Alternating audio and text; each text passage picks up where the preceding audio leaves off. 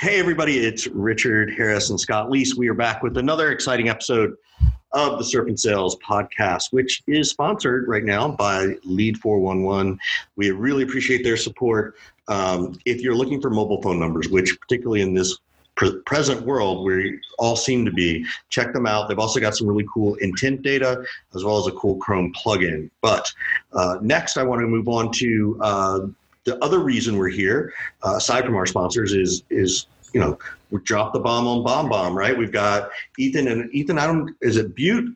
Correct. All right. Just like Butte, Montana, just spelled differently. That's all right. Welcome to the show. So thanks so much, guys. I appreciate it. As a listener, it's fun to be a guest. Yeah. So just you know, for context sake, you know, tell people who you are, what BombBomb does, what's your role there, your title, so that you know maybe what a sales cycle looks like there, so that as we have this conversation, they have context for where where some of your frame of reference is coming from. Sure, absolutely. Again, uh, Ethan Beute. Title is Chief Evangelist, which could or could not be part of the longer conversation here. Uh, been with the team of almost nine years full time. We're a software company based in Colorado Springs. When I started, we maybe had seven or eight team members and about 100 customers. Probably half of them weren't even paying us anything. We just wanted like users. I guess they'd be users. Now I've got more than 55,000. We've got a team of about 150 people, primarily based in Colorado Springs. Customers are all over the world, primarily USA and Canada. Uh, and they range the full gamut from you know the sole practitioner the solopreneur the financial advisor, the sales coach or consultant on smaller organizations up through. We've got some Fortune 100 companies and pockets of those uh, organizations using BombBomb to get face to face. So that's what we do is we make it easy to record and send video messages. Um, you can use those messages across the entire customer life cycle or across the entire employee life cycle, even though a lot of the conversation tends to be around sales prospecting in particular. Um, and so we we equip people to do that in Gmail, in Salesforce, in Outreach, in Zendesk, in our own web app, in our mobile apps, etc. And uh, we're kind of OG in it. Uh, I wrote a book on the topic that we released last year, and the core of the team's been together for several years, just trying to help people be a little bit more personal and human. That's awesome. Go ahead. I had no idea that uh, you know BombBomb had been around for for so long um, nine years is a long time to work anywhere. Totally. It's, I mean, I, I, don't see that almost ever anymore. You know, unless yeah. it, uh, unless it's a, unless it's a founder. So the majority of your time there, you know, you were the VP of marketing, and now uh, spun off to this chief evangelist role. So I, like probably ninety five percent of the listeners, want to know, and I know you wrote about this, so I'm teeing this up perfectly for you, hopefully what the heck is a chief evangelist? What does it mean? What do you do? And how can I be one when I grow up? Cool. Yeah. I mean, the essence of evangelism is obviously um, raising up the problem to the world at large if you're innovating. And a lot of what i'm sharing here i learned by having conversations specifically with uh, sangram vajre from terminus dan steinman former chief evangelist at gainsight guy kawasaki who is uh, chief evangelist at apple arguably the first ever chief evangelist and current chief evangelist at canva. And uh, i got david Isbitski just reaching out to him cold on linkedin. He's the chief evangelist at uh, uh, Amazon for Alexa and Echo, the first employee in voice. And I did essentially conversations like these 35 to 60 minutes long about what it means to do this role. And uh, steve my team member co-author on the book and our cmo um, was just really excited about the idea and we just decided that was the right thing for me to do. Um, because i stepped away from the team for about four or five months uh, to write the book and to build a launch plan for it and of course, any work that I was doing that was important, someone else picked up and was now doing. And any work that I was doing that no one picked up probably didn't need to be done because we got away without without it for four or five months. And so I knew I would have some space in my schedule. And so this confluence of um, the book project interviewing these guys just kind of for fun and interest and uh, and starting our own podcast uh, just kind of made sense to go in that direction. So a few characteristics of a chief evangelist is obviously most common in software in particular.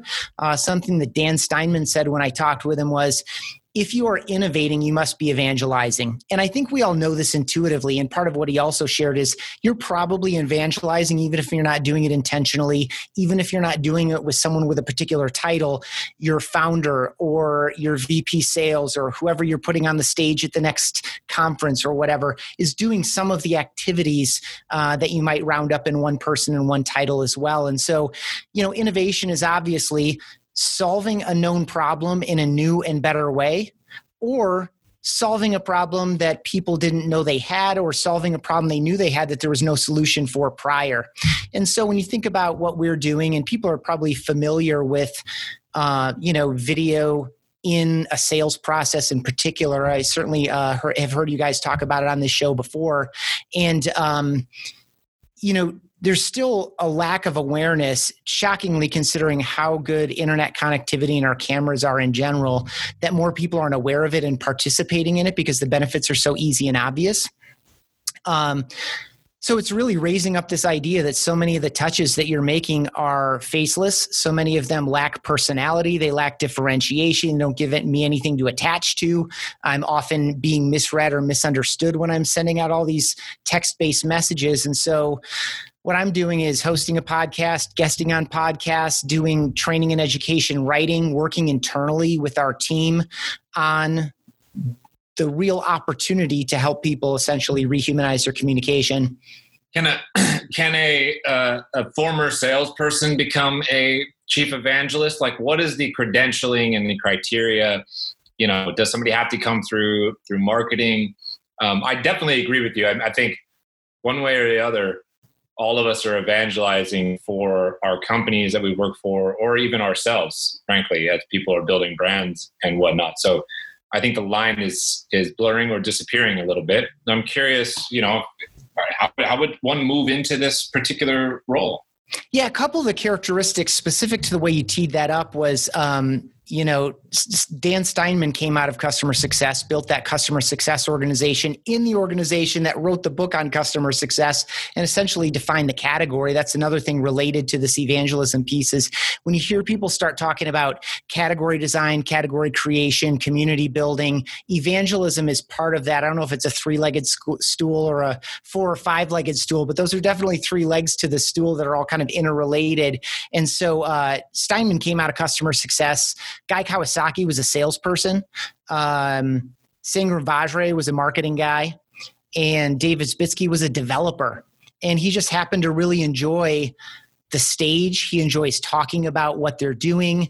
Um, and so he's out there on social at events back when we could get together at events, now virtually on events, he's primarily talking with the developer community about all the new stuff that Amazon is enabling from a voice standpoint. He's talking to the marketing community about all the ways that other companies are using voice and voice opportunities to reach new audiences, et cetera. And so he's just the guy. If someone's like, oh man, I got a question about this, he's the guy that they're going to find on LinkedIn or on Twitter to address it, to help it, et cetera. He also, of course, is out there taking some heat on some of this stuff too. I remember I tweeted him up and uh, got a, apparently there were a whole bunch of women named Alexa Alexa in the world that are really, really pissed that Amazon called it Alexa. And so they're like, there, there's like a Twitter handle on it and a bunch of other Alexas pile in. It's like, that's so interesting. He probably takes that heat all the time. So really early in the organization, I mean, you said, one of you said founder. And so these guys were all early stage and so was I. Again, um, you know, I've been with the team through 14X growth in employees and whatever X growth in customers and revenue. And so I have been here through all of the stages. I have been here when we were trying to figure out from the get go who are we? What are we about? What problems do we actually solve? Why are people engaging with us? What do people ask us when we're on the floor at a trade show? What is the potential of this market in general? Um, and so I think being in early is another really good characteristic. And again, this desire to to really um, work inside out and outside in you know going out and talking with guys like you. And when i hear stories and pick up anecdotes anecdotes bringing them back into internal conversations where people are sitting and poring over reports how do we bring those to life? Obviously customer conversations are a key to that. And so trying to stay in touch with what's going on in the market at large and bringing some of those kind of softer anecdotal things that are hard to bring up in a salesforce report or a tableau report to color these conversations as we're making decisions. And so, um, being in the senior leadership team and team and being privy to all of the strategy and all of the conversation gives me perspective to you know share things within the employee community as well as the broader customer community and potential customer community obviously with discretion but also to bring some of that feedback and questions and concerns and success stories back into those conversations as well so does the does you know and i you know from what i understand really the evangelist is is a sole role. There's not an evangelistic department right? You might get resources from marketing. So I just want to make sure I understand that. When yeah, it was it is a free agent type of role, and it's something that I was like really excited to do, and kind of so I was glad when Steve thought it was a good idea. Um, and and one of the other characteristics, then, sorry to interrupt you on it, but it's it's exactly what you're talking about. It is a little bit of a free agency inside the organization, and you typically like I shed direct reporting, so I no one reports to me directly anymore. I still have a lot of influence and uh, and that type of thing, but um, it, it really is a privilege for a company to be able to afford it, and for me to be afforded the opportunity. Um, it's a pleasure. Yeah, so I so I'm curious a little bit about the role and its dynamics with marketing and sales. Obviously, particularly since you came from the marketing side, I can see where that connection is. And I could see also if, if someone came from the sales side, you know, like Dan Steinman came from customer success or revenue side, um, and how that might align with sales. How does a chief evangelist align with the sales world? Well, it's I have a lot of conversations, particularly with the guy that runs our BDR team and the gentleman who runs uh, all of our salespeople. And we have, you know, what still some quasi inside sales rep roles in addition to kind of AEs and what used to be field reps uh, prior to the kind of the shutdown of everything. And uh, so I'm in regular conversation with those guys. I am oftentimes producing content. For example, um, I just finished writing, I still need to edit a bit of it, about a 25,000 word piece on the four stages of video adoption. Um, how does an individual or a, or a team within an organization successfully adopt video? And so um, yeah, I collected a lot of feedback and information from sales and from CS, uh, both sides of the fence. In addition, it breaks into sections and we can't we don't have the resources to release all of it tomorrow. So if i was to release some part of it what part of it would would i release and be useful to you? What if i could take you know any section of this guide that i've developed and offer it to you in a minimally viable way so that you could send it to prospects or to new customers how would that be useful? And so i'm having these conversations with uh, with bdrs with aes and try to you know the work that I'm doing, what would be useful to them. Another thing that I do is I, as I host uh, the customer experience podcast, um, especially when I have conversations, the two the two great conversations for us from a sales standpoint are obviously somewhere in mid to high level management of sales. Sales teams need to be communicating in a more personal way. It's the reason we're all using Zoom and turning our cameras on because we want people to feel like they know us a little bit more. We communicate more effectively that way. There's so much nonverbal communication, et cetera. Um, likewise, a customer success leader is a great person for us using video in customer care, onboarding, account management, CSM type roles is super useful. And so, whenever I have a podcast guest on uh, and I release the episode and it's super relevant to some of our ideal customers, um, I make sure to kind of tee it up with a little bit of light copy, links to the episodes, etc. Um, give them some of the raw video clips that I cut out of it um, that they might share with some of their prospective accounts as well. So, I'm trying to find ways to make sure that what I'm doing is specifically useful from a revenue standpoint, uh, even though.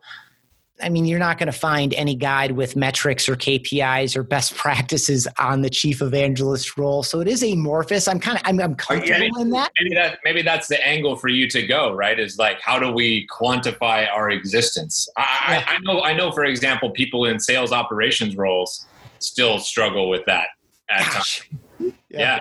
Yeah, absolutely. They, they, they, you know, founders will be like, I don't understand the role. How do I justify the the spend? Tie it down to an ROI for me. Well, maybe you maybe you'll write the playbook on KPIs and metrics and the ROI of the uh, the evangelist. But I want I want to shift gears for, for a second here and ask you a little bit. You know, maybe hopefully it's not too too tough, but maybe a little bit of a tough question. Um, video prospecting is kind of all the rage right now. I would say on on LinkedIn and and uh, you know certainly in like in B two B SaaS, but not very many people do it, and and I think a lot less people do it well right now. So, what do you think it's going to take, or how far away are we from that kind of buzz of video prospecting to become, you know, more of like the norm, like 50% of people are doing it or 75% of the people are doing it everybody's doing it the same way everybody does email and everybody uses the phone how far away from that tipping point do you think we are you've been at this for a long time now yeah, it's really interesting, and it's it's a great question. It's a hard question to know. Uh, I don't know if you guys know Dan Tyre at HubSpot, one of, like a longtime HubSpot guy, um, been in the sales community for a long time, and he said that uh, 2017 is going to be the year of video email and it didn't happen. then he said, 2018 is going to be the year of video email. Yeah. It didn't happen. And so he's like, I just stopped calling it. You know, there's no reason to, to guess on that. And it's interesting. I actually think um, the way you ask that question is is what really, really motivates me. I, I look forward to a day when people would go to the record button in an unscripted, casual, conversational way just as easily as they might peck out an email or pick up the phone or jump on a Zoom call or drop a LinkedIn message. That it that it's not a thing, right? That it's not a, a, specific tactic. There's just something that we do. Just like 100 years ago when the sales huddle broke up and all the salespeople turned around and there's phones on their desks and they're like, what the hell is this? And you're like, this is part of how you sell now it's not the only thing you do. You're still going to handwrite letters. You're going to show up at people's offices. You're still going to hand out physical collateral. It's just part of what we do now. And like the phone, I mean, some of the skills are transferable, some of them aren't. To your point of bad prospecting, there is horrible prospecting going on as we speak whether video's involved in it or not. And video isn't magic. You can't take garbage that you were doing before that's barely effective at these yeah. horrible, the low rates, Let's, put it in video, and then all of a sudden it's going to magically be good. So can we sit with that for a second? What are like, yeah. what are like the top one, two, three things to avoid? Like you've you've got our audience here, and you know you're a video prospecting expert. You've been working at this for a long time. Tell our audience the couple things not to do in video prospecting? Yeah, uh, number one is read a script. Like, I know that we want repeatable processes. We want to be able to judge the effect of the decisions that we're making, especially uh, uh, scaled across a team. Um, but this idea of reading a script is just a drag. It completely removes the purpose of the video in the first place, which is to offer a little bit of yourself and to build some of that psychological proximity simply through this exposure. It's really interesting. We're all about, I don't know, a foot and a half, two feet from each other's cameras. And so even though we intellectually know that we're just on a video call right now, there's something happening in our brains that we receive some of it as if we are in this close social space. And so that's what we're trying to build. We're trying to build some level of affinity and rapport, social reciprocity. And so the key to the social reciprocity component is is the same basics as any kind of personalization and relevance and targeting again video or not video you need to be obviously reaching out to the right people in a way that's meaningful again saying a message uh, to somebody in a video is not going to magically going to generate a reply if it's not a good fit, if you've not demonstrated any level of thought or care for them. Um, that said, you do need to take care if you are doing that homework right? You, whether it's a five minute scan on a LinkedIn profile or whether it's um, some level of intent data uh, that you want to use as a reason to reach out to someone without being too revealing or creepy. Um, do not hide the fact that it is a truly personal video. I see this happen sometimes too. Some people are shooting out evergreen videos where they record it once and they use it over and over and over again for hundreds or thousands of people when they're at this particular stage. And that's cool. You can drop, say, a bomb bomb video into an outreach message and it's just going to go out on your behalf as part of the sequence. But you might also have in that sequence a trigger to record a truly personal video for somebody. And so, in that case, you need to take care to obviously use the subject line, use the first line of text. So this is something that people do that's that's a that's a miss, that's a fail. They think that the video itself is going to get the entire job done. You can't just send a video on its own, especially in a cold situation. But I see it happen all of the time. And it's like, I don't know who you are. I don't really know why I got this. I have no idea what's in this video. In some cases, depending on what service you're using or a DIY solution, they might not have any idea how long the video is. And so I always encourage people any of this kind of, I'll just generically call it thought level thought or care that you're putting into the personalization or targeting or relevance components, generically speaking, they obviously need to be reflected in the subject line. They definitely need to be reflected in the first line of text. And you always need to include a line of text to tell someone what's in the video why should they watch the video?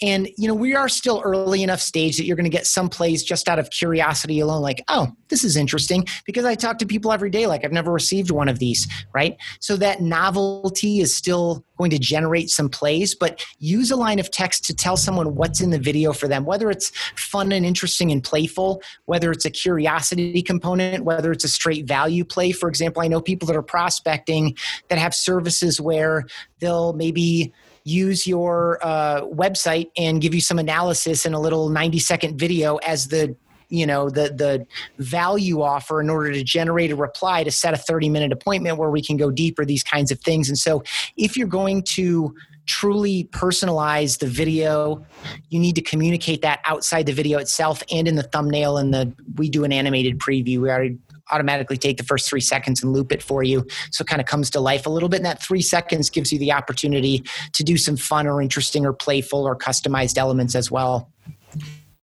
I got to jump. My son's calling me, and he's uh, was on a bike ride with friends. So Scott, I'm going to let you handle for here. I'll come back in a second if I can. All right, man. Welcome okay. to live recording. Well, welcome to live recording. Right? Best to him. um, how does how does one differentiate themselves in your space right now? There, there are not to get like I don't want to talk about why BombBomb is better, but like I'm, I'm this is I'm like a novice in this particular area. Okay, and so well, let's start there. What do you think about it in general? Like, what do you think about it? Well, I'm glad you asked that. Actually, like I, my buddy Morgan Ingram and I have had this conversation for like quite a while and you know he is like the biggest evangelist of video prospecting just in general. And I, I don't know for sure but maybe i started getting video messages like two years ago i would say. Um, and i hated it. I absolutely hated it. I felt like it was an invasion of my privacy or something. Like who is this person speaking at me Thanks a lot, Richard. Uh, we'll have to hack hack that to pieces a little bit. But like, I didn't I didn't like it. I felt like somebody was invading my space, and the video. I didn't think the videos were very well done. They were way too long back then, right? And so my my initial take was not a fan whatsoever. And now I've I've found myself coming around. And I, the videos that I get are much shorter. Um, I think people are better at, at delivering the videos.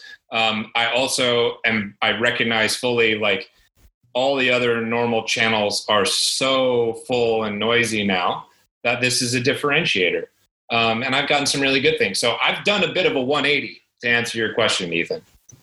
Cool. I'm I I like that, and you're right. I mean, I've seen a lot of. Be- That's one of the reasons I hate the kind of like the hot thing, right? I, I see a lot of people treating it as a, a parlor trick or you know magic something new and we'll burn it out and then we'll move on to the next thing. And it's i do not see it that way. And it's one of the reasons that i think you know prospecting is obviously a good use case because one of your biggest challenges is generating the reply building enough trust and rapport that someone's going to engage with you in a meaningful way hopefully set an appointment hopefully show up for the appointment etc uh, but really this cold situation to your like who is this person? They're invading my space. They haven't communicated clearly enough. They haven't targeted me well enough. They don't know me but they're kind of acting like they know me. They're showing up on my door. Like no one wants a, a someone on their doorstep trying to sell them something. I had someone on my doorstep the other day trying to sell me solar. I'm interested in solar. We have a ton of sunshine in colorado springs. I have a south facing house. I'm actually kind of interested but get off my doorstep get off my lawn. Yeah totally. Like i don't that's i'm not i i'm in the middle of my work day like whatever. So i get like the invasion feeling. It's really interesting. I did a survey uh, toward mid to late fourth quarter last year, and I was trying to get it. I asked two questions, and it was on a scale of one to ten. How confident are you that BombBomb solves a major problem in your business? And then the follow up question was a short form, open field, um, in your own words, name or describe that problem and uh, i love verbatim. Like i love dealing with the words people choose and especially the way they choose them to justify. Same thing with nps right? So someone will give you a seven but you read the comment and you're like that actually reads like a 10 or someone gave you a seven and that comment actually reads like a two right? And so it was really interesting to get into this but one of the themes i identified in particular is that are the customers who've been with us the longest and gave us a nine or a 10. And some of these people have sent thousands and thousands of videos with us. They've been with us for five or six or seven years. And the difference in they were about the same in, in the category bucket that I called have people feel like they know me before they meet me, put a face with the name, essentially prospecting, whether they're responding to inbound opportunities with a video or they're actually actively outbounding with video into accounts they were about the same as the population at large, but where the people who gave us a nine or a 10 separated themselves from the pack was in the warmer side of it to stay in front of my customers to you know uh, to build stronger relationships within my database to generate referrals et cetera. And so i do like the prospecting case. I kind of hate that that's where the conversation started and that's what's got like really hot yeah. really fast because i really do think post sale is a huge missed opportunity right now. And even um, mid funnel, deep funnel, where we're doing peer to peer stuff. My CTO is talking to your CTO because that's relevant to the conversation we're having, and your CTO hasn't been in any of the meetings yet,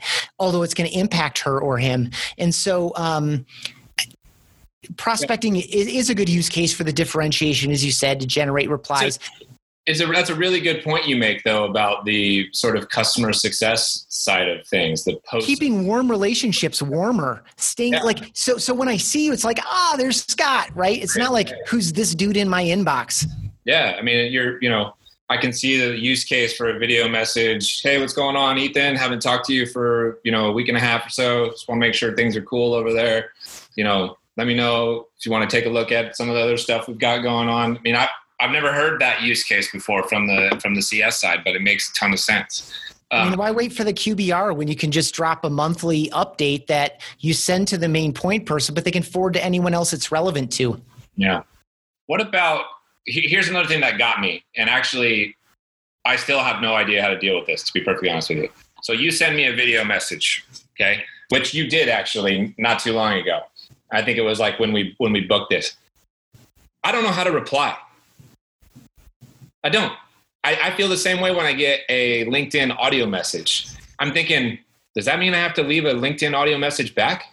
Ethan sent me a video message. Do I have to send a video message back? Oh, interesting. Yeah. It leaves me befuddled. I don't know how to reply. That's what so funny. Yeah. What, so, do? What, what is like the rule? What is the polite thing to do here? Right. It's that is it. that, what you're talking about is really kind of the cultural norm or the or like how does how is this supposed to work? And that's what's so awkward in general about um, finally getting some traction in this thing actually catching on and being used in more use cases is that it, it, it isn't there is no norm there yet. It is funny. I've never had anyone ask me that. I'll get replies that say like, "That was awesome. Thank you for record. Thank you for taking the time to send that video that, to me." Is that a typed reply though? Yes. And sometimes they'll add an emoji. This is something I see all the time, and I hear from customers too. Is they'll get all caps replies. They'll get a couple extra exclamation points or smiley faces. And they're trying to give back that positive energy that they're you're conveying in the video. A little bit. Mm-hmm. Yeah. Yeah. We do have in some instances, uh, apparently not in the way that I sent that to you, but in a lot of our instances, when you send through our system or our platform, people can reply back with their own videos. There's just like a little reply with video button, and we'll take over your webcam or smartphone. I, I, might, have, I might have had that, but I, you know. Yeah. To, to, your to your to your observation, Scott, there is no norm. It's super interesting, and no one has made that observation to me. It's interesting. I, am so deep in that that it's so easy to lose sight of those things. That's what's so fun about new communities and new groups of people um, opening up to the opportunity is that you get to revisit it again and say, "Oh yeah, we do we do have a long way to go to normalize this behavior and establish not just best practices for best results, but like." What are the real implications here? What are the consequences, positive, negative, neutral? And what are what are the, the best practices for the buyer in that particular process as well? Like what if what if I wonder if you could track data that showed, you know, somebody who gets a, your video, right? And types a response, sends a video back, or records an audio response. And does that impact the closing process in some particular way? Right? Yeah, super like, interesting. Yeah. I don't maybe do you track that? Have you thought of that before? Uh, we we have a lot of ideas, but man, we are a bootstrapped organization. We are running as fast as we can downhill, and it's it's super fun and challenging. And there's so many things. Like something I'm really excited about is the idea of treating the video itself as a piece of data, and in doing those analyses so that we can get to some of these best practices. Does it make a difference if I'm if I'm framed as I am now? Or if I'm smaller and farther away? Does it make a difference yeah. uh, if there are two people in the shot? What difference does gender make? What difference does you know? What difference know, does? We don't know any of those things right now. Correct. Pace of speech. I kind of I tend to get excited and speak pretty quickly. Um, what does, does pace pace of speech do? What does the amount of eye contact do? What does the amount of smiling do? What about the does the time of day you send a video message matter? That now that is something we could probably unearth. I mean, when I've done this, these analyses on email, um, and I'm doing kind of like meta um, some of our own data, but also you know companies like Mailchimp that send you know massive, massive amounts. Whenever you whenever you look at that and you round up the findings, they're all contradictory. It's so yeah. funny. It's so now if we were talking specifically about B two B BDRs at SaaS companies and yeah. immediately related, then there is some level of, of repeatability there where you could probably make some. But what would be what would be a best practice? Because I'm I'm only you know I'm eight nine months removed now from being a, a head of sales at a, a software company. Right, I had a team of Jesus of 75 people maybe underneath me at least. Probably all of them, to be honest with you. There's a use case for for using video. Um, but in my in my role, let's say you know you guys are trying to prospect me and, and get me to get me to buy, or Vidyard is, or you know everybody else, Loom who's coming after me. What when do you when do you send it? Like if you if you send that in the middle of the day, is is it going to be is the response rate going to be better? If you send it at night, is it going to be better? Is what about a, a weekend? For some executives who are checking things on the weekend, like I, I don't know any of this information. Now, I know that as far as phone goes, I know that unequivocally as far as LinkedIn goes, and, and I think I know it about email, but you know, not uh, not on video. So I wonder, I wonder what that looks like. It's just more of that best practice stuff you're talking about. Totally. And I don't have that data either. I would guess that it would be channel dependent. And I would guess, I would guess that it conforms approximately to when is the best time to send a linkedin message? When's the best time to send an email? When's the best time to uh, s- uh, send a, a, make a phone call or whatever? I would guess that it would correspond uh, to the channel that you're sending in. So if you're sending an email it would probably approximately correspond. It does have some other baggage too. I mean if i get a video email from you in the middle of a meeting yeah. even if I'm on Zoom, I'm not going to listen to that. So that I mean that becomes a um, I got I saw that the email got open, but the video hasn't got played, and so there's some follow up strategies, and we talk about some of that in the book, how to follow up based on what people have done and not done. As for a particular time of day, I don't have that data, but I would be shocked if it didn't conform in general to you know open rates or or best reply rates in text messages or LinkedIn messages or emails or whatever. Now, now here's I don't remember where I I don't remember who said this, but I think I just saw this question like a day or two ago. Um, somebody was asking if video is the rage right now, what comes next? And and it was it was more of like, well, what's the evolution of video and sales? And then is there a future kind of beyond that? I'm sure you guys spend some amount of time thinking about this stuff, right? How do we evolve our platform? Where is prospecting going to go, right? And is there is there something out there that we haven't even thought about yet? So you guys, you know, in my opinion, you're way ahead of the curve doing this nine years ago, right? Nobody, I never heard of video prospecting nine years ago at all. So, what, what is your what is your take on that? How will this continue to evolve? What will the conversation around video be summer of 2021 or summer of 2022?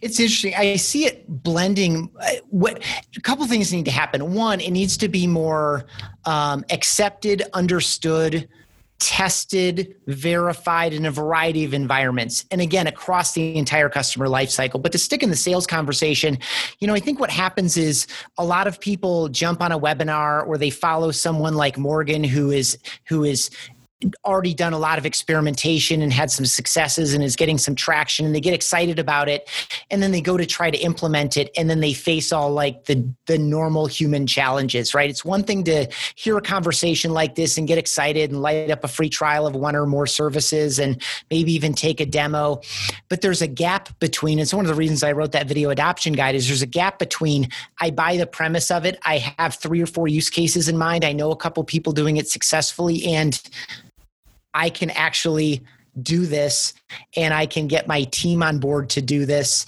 and that kind of a thing. So that I mean that that is that's round 1 and we're not nearly at mass adoption. We're st- like I very very early still like we were talking about before. Totally. Like very on the traditional adoption curve we're still in easily yeah. still in the early adopter phase. So that needs to grow a little bit more. We need to do need to get establish some more norms around it. We have our own teachings um, and best practices but there i mean those continue to evolve daily as well. The next thing that's going to happen is that it needs to blend more into the tech stack so that it's not this kind of other thing. And that's why it's good to see companies like like us and vidyard and other companies integrating within platforms and systems people are already using. I think that's a very positive step so that the motion itself is again uh, relatively seamless and that the data that that the video sending is generating is going to where it needs to go.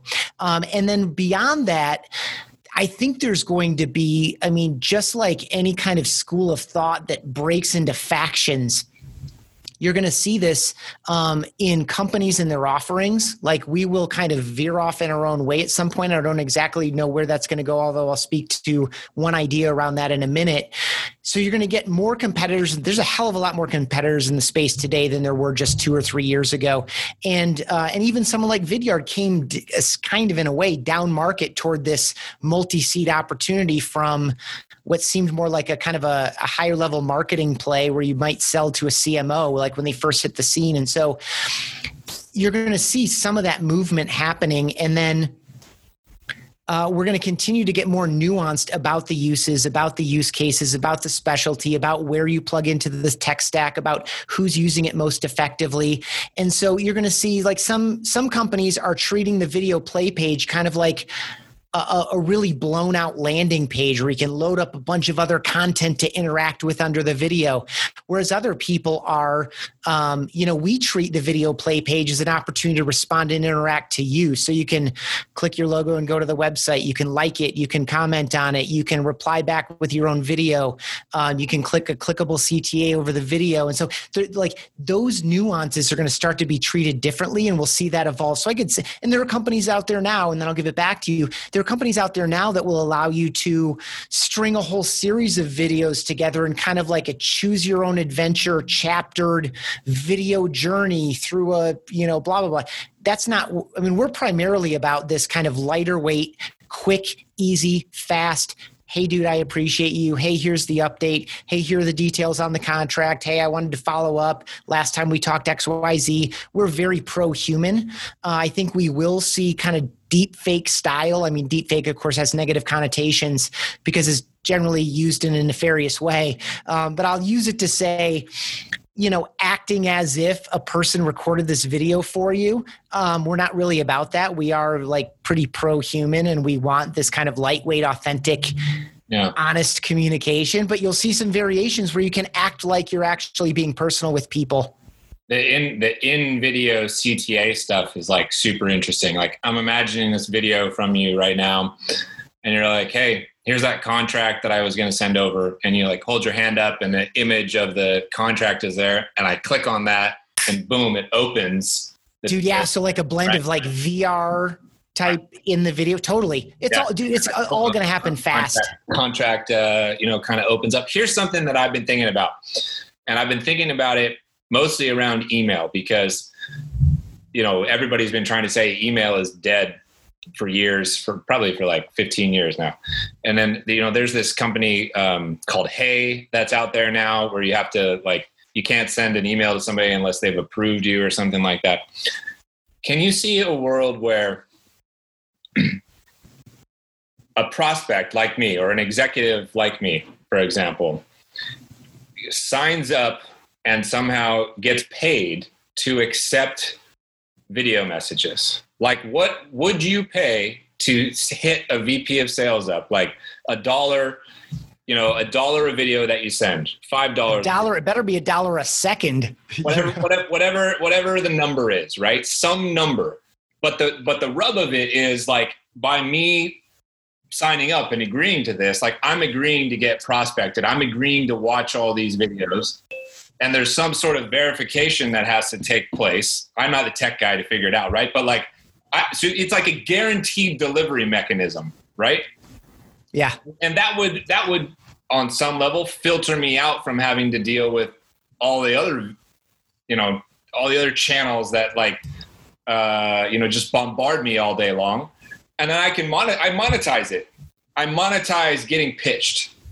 Do you think that we'll ever get to that that place? That's really interesting. Honestly, no joke. What it makes me think about is that uh, I went down to Cancun years ago and got suckered into like a free breakfast scenario.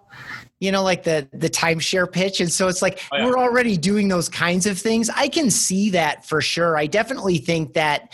Um, some level of authentication and acceptance like a we're not even going to show you anything. We're not going to deliver it properly properly to your inbox until you give it some level of approval. I can definitely see it going that way. I can definitely see I don't know whether it's machine learning or AI that's going to be judging past interactions with emails. Now I'm stepping a little bit outside the bounds of cold prospecting, but you know, if I sent you, Scott, six video emails and you opened four of them and watched three of the videos, one of them you watched twice and you clicked a couple of my links, um, but I sent six video emails to Richard and he only opened one of them and he never played the video and he never clicked any of my links. My ability to reach Richard in the future, this is already happening. And I, I don't know how it'll manifest. The crude version, of course, is the Gmail tabbing where the nature of the video, or sorry, the nature of the email itself, video or not, gets dumped into one of these big slots. It's less crude than inbox or spam, but I think people's interaction is going to increasingly affect where and when and how the message gets delivered. And i think some of it might sit behind yeah. a it's like, uh, like the, it's like the linkedin uh, linkedin jail. If you send enough you know connection requests that uh, don't reply or say they don't know you or whatever like you get you get paused totally. X amount of time right? Yeah. Totally because these platforms want it to be good for the user. I mean they want to prevent uh, abusive behavior. And so um, not that that's necessarily abusive but you know we're we're early enough in it. I will say my credit card does a good job of detecting fraud and it's you know there's no human watching the transactions. Just alert says this account these transactions text him. Yeah that's interesting. Richard has has rejoined us right at the the end. We are uh, just about to wrap up here richard. This is usually the part of the show ethan where uh, we turn it around to you and and say how can we be helpful to you? You know is there anything that any questions you have for us or anything you want to kind of you know talk about that you're you're working on or events that you're you're doing or anything like that um, well, a couple things. First, uh, I have a son who is entering a senior year of high school, and uh, there is some level of interest in schools that you both attended. So, offline, any pitching on ASU or Arizona, I'm totally oh, open to. Yes. We've actually aborted two trips to visit because of the virus. We've aborted two trips to go down there and check out both schools. But um, what, we so, what we should have done is got your son on here and had a live recorded debate Yeah. U of A versus ASU, and he would have to. He would. He Go would have get him right hats. now. He'd have, he'd have to go get him. Yeah, he'd have to put the hat on like a like signing day, right? Yeah, totally. Yeah, based exclusively on your feedback. That's right. That's right. That's the only criteria that matters. Yeah, so I welcome any communication around that. I'd be happy to do a book exchange. I would definitely read Addicted to the Process. I'd be happy to send you Rehumanize. And uh, You. Yeah. you know, if if either of you guys is up for it, I would love. I mean, I really respect uh, the experience and work that you guys do. I've seen you both uh, in other settings on webinars and things. Like, if either of you is up for a one-on-one, um, just to kind of, I I would love that. That'd be fun. And Happy to the. Cool. And to the degree you guys um, see a vision for video across the life cycle, uh, in particular, not just in prospecting, I mean, you guys have a good platform. You're talking with a lot of people, just keeping the pulse on what's going on there. And to the degree that you see it as a benefit, again, my whole motivation for writing a book that no one was asking for is I want people sending videos and it's not a thing. It's not a thing we're talking about. It's not a tactic. No one, I mean, we talk about phone strategy, we talk about email strategy, we talk about LinkedIn strategy, but I want video to be in there, just kind of normalized in the mix. And so if you guys see opportunities, you know, uh, share that. And if you're feeling some trends or, uh, resistance or new objections or new cool stories, I welcome those too. I've got a bunch more I could have shared, but here we are at the end of our time together, and I appreciate it. Well, you may get to come back sooner than later because I'm not sure I got the middle part. So we'll see how Okay. that went over. So Pretty good. You are going to need to make an edit in the middle. Yeah. Yeah, we'll just throw it together. Yeah, Just duct tape it together, Richard. Totally. And that's what I said before we recorded, man. This is unpretentious, straight up conversations with lots of different people, and it's it's great. Well, thanks a lot for spending some time with us, with, with us, Ethan. It was uh, it was great, man. I really enjoyed it. Cool, man. Me too. You- well, well,